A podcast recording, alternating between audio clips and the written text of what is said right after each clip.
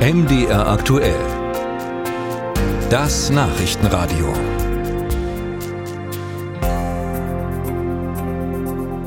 Und jetzt schauen wir nach Spanien. Dort wurde ja gestern vorzeitig ein neues Parlament gewählt. Umfragen hatten zuvor auf einen Rechtsruck hingedeutet. Die konservative Volkspartei hat denn auch gewonnen, aber nicht so deutlich wie erwartet. Und der bisherige Ministerpräsident Pedro Sánchez kam mit seiner sozialistischen Partei auf den zweiten Platz. Ich bin jetzt verbunden mit unserer Korrespondentin vor Ort in Madrid, mit Franka Wels. Guten Morgen, Frau Wels. Guten Morgen. Frau Welz, es war ja sicher eine lange Nacht und das Ergebnis kann man wohl als schwierig bezeichnen.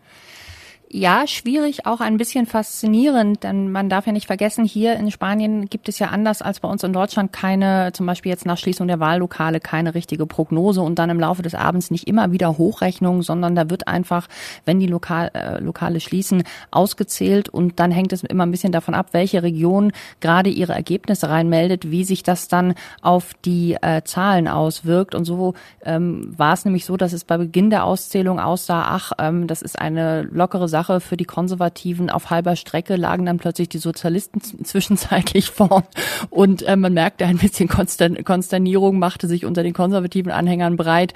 Und jetzt am Ende sind wir halt äh, in einer Situation, wo wir sagen müssen, faktisch haben wir einen Wahlsieger. Ja, Alberto Núñez Ferro von der konservativen Volkspartei. Die haben sich wirklich erheblich gesteigert. 47 Sitze mehr als im bei der vergangenen letzten Wahl 2019 und äh, gut 33 Prozent der Wähler Wählerstimmen. Also das sind Werte, von denen so jemand wie die deutsche CDU nur träumen kann.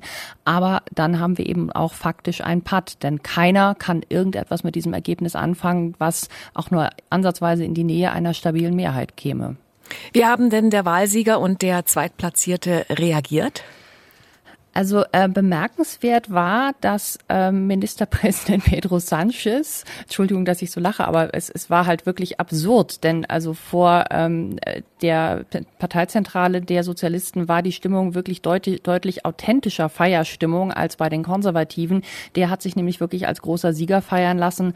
Ähm, obwohl er keine eigene Mehrheit hat, aber der wusste eben auch, er hat sich jetzt in eine Verlängerung gerettet und vor allen Dingen in eine Verlängerung, an die vorher eigentlich niemand so richtig denken mochte, bei ähm, den Konservativen sah es ein wenig anders aus. Ähm, Alberto Núñez Fejo sagt natürlich auch, wir haben gewonnen, danke Spanien, danke ähm, Wahlhelfer und so weiter und so fort, aber hat eben auch den Appell sozusagen in Richtung Pedro Sanchez losgeschickt, dass man jetzt mal äh, darüber reden müsste, wie denn die äh, stärkste Kraft auch tatsächlich reagieren könnte. Das ist so ein Thema, was er schon immer mal wieder erwähnt hat, dass die Konservativen es eigentlich wenn sie die stärkste Kraft sind, ohne eigene Mehrheit, gerne hätten, dass äh, dann die anderen Parteien zustimmen, dieser Partei die Regierung bilden zu lassen.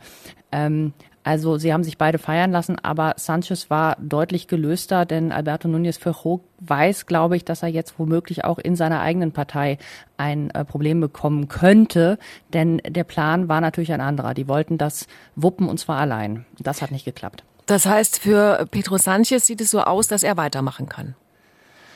Äh, jein, also nein eigentlich, weil äh, für Pedro Sanchez reicht es eben auch nicht, zum Beispiel, wenn man sich anguckt, wie die anderen Parteien so abgeschnitten haben, äh, für eine Neuauflage einer zum Beispiel Minderheitsregierung, die dann mal wieder Unterstützung von unterschiedlichen kleineren Regionalparteien, etwa aus dem Baskenland oder Katalonien bekommt. Denn dieses neue linke Wahlbündnis Sumar von der amtierenden Arbeitsministerin mhm. Yolanda Diaz hat sich zwar gut geschlagen, Sitze gewonnen, aber ähm, damit reicht es eben, dafür reicht es eben auch nicht nicht. Also das bleibt jetzt spannend und kompliziert.